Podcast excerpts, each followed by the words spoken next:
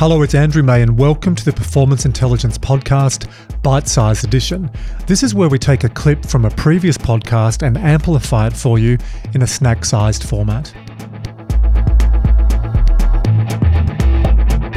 Optimize performance through adapting your physical, psychological, and emotional state. Have you struggled to adapt to working remotely and in the office? Duh, most people have. I know that's a setup question. In this bite sized episode, Angela Poon and I talk about our experiences working in both large and in small businesses and how we've had to adapt and how we've had to switch to hybrid work. And it's interrupted so many operating rhythms and the flow or getting into that deep work.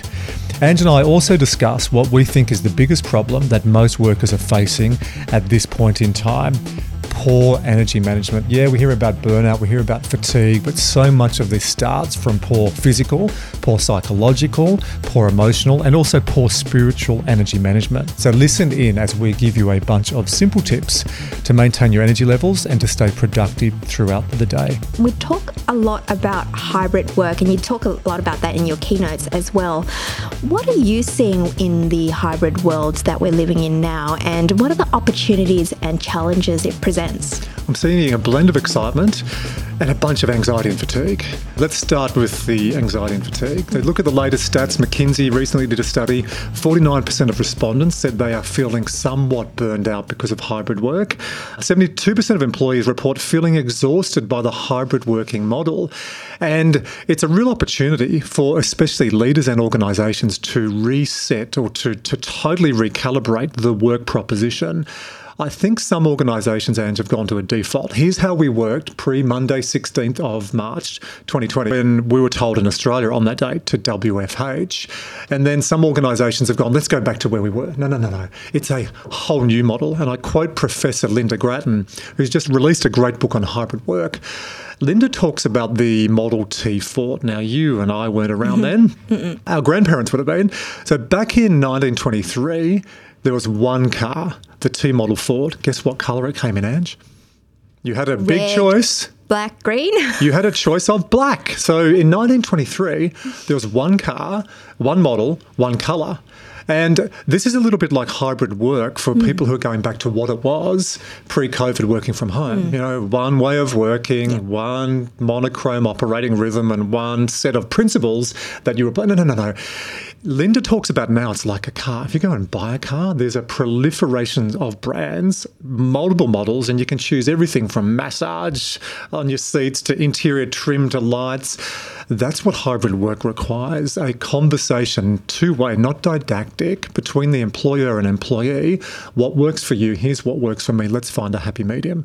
So, back to, to your original question the anxiety and fatigue around hybrid is because so many people are still working the way they were a few years ago at home and then working the same when they go to the office and the same at a client site or a hub. We haven't adapted the behaviours for this shifting environment. And then, then the second thing, employers, leaders have got a massive opportunity right now to engage workers with an exciting new model.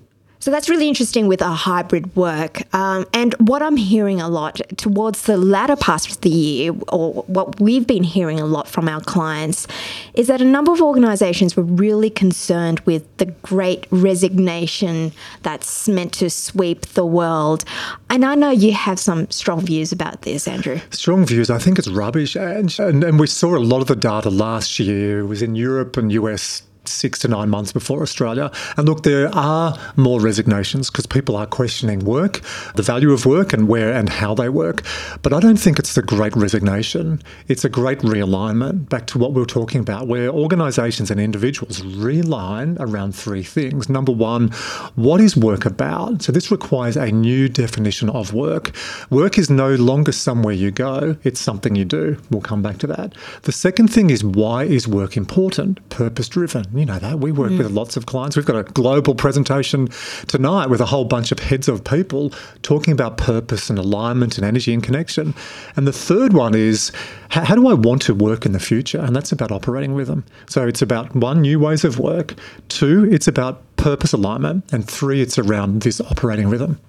Well, one thing that's common, I hear you talk about work, is managing energy. So, what, what do people need to do? Yeah.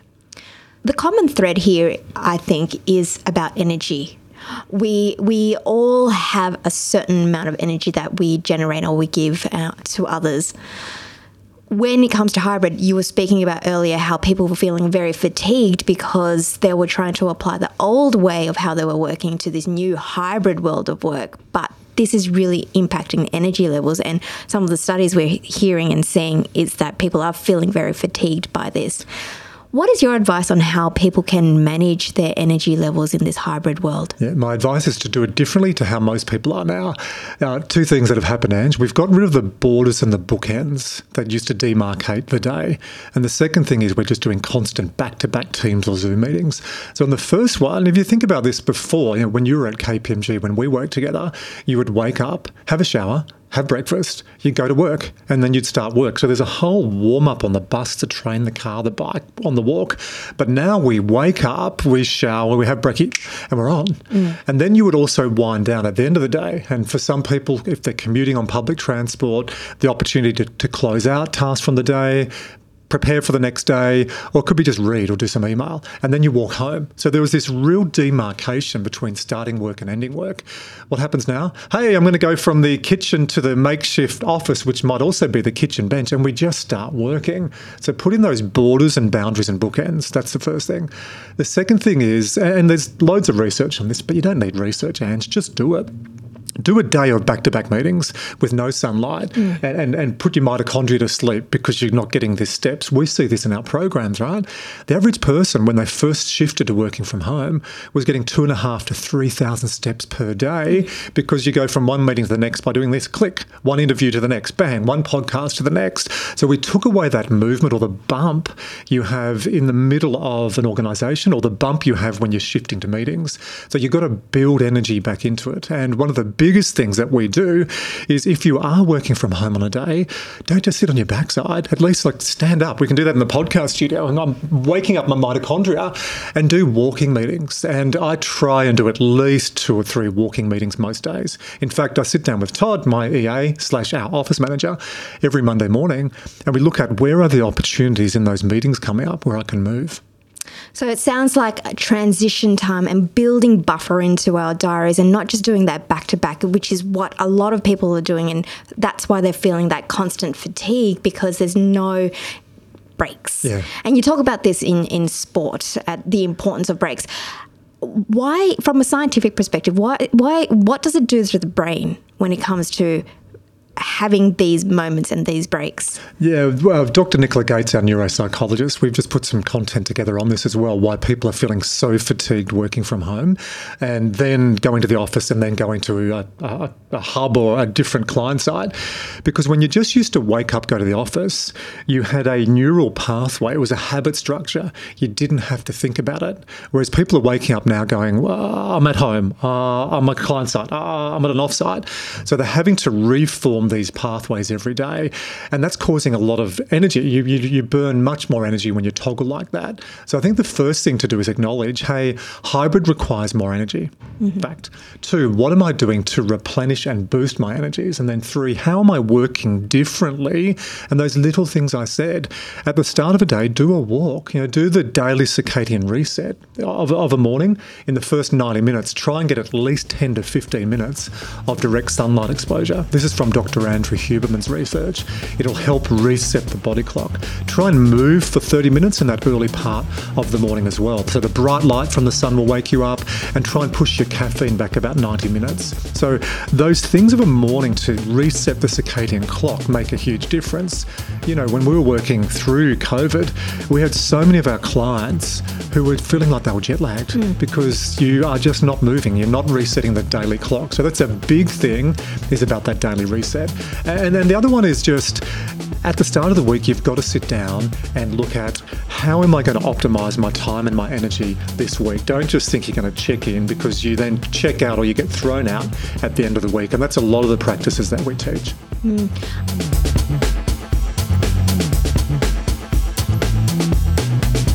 Hi again, it's Andrew, and I hope you really enjoyed that episode.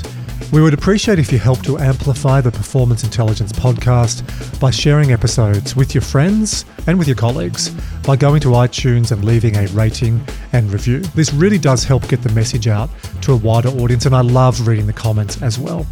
If you'd like to know more about booking me as a speaker at your next annual conference or company offsite, or purchasing one of the books I've written, including MatchFit, or if you'd just like to receive my monthly e newsletter, which is called the AM Edition, that has stacks of information specific to all things human performance, go to andrewmay.com and we'll see you on the next edition of Performance Intelligence.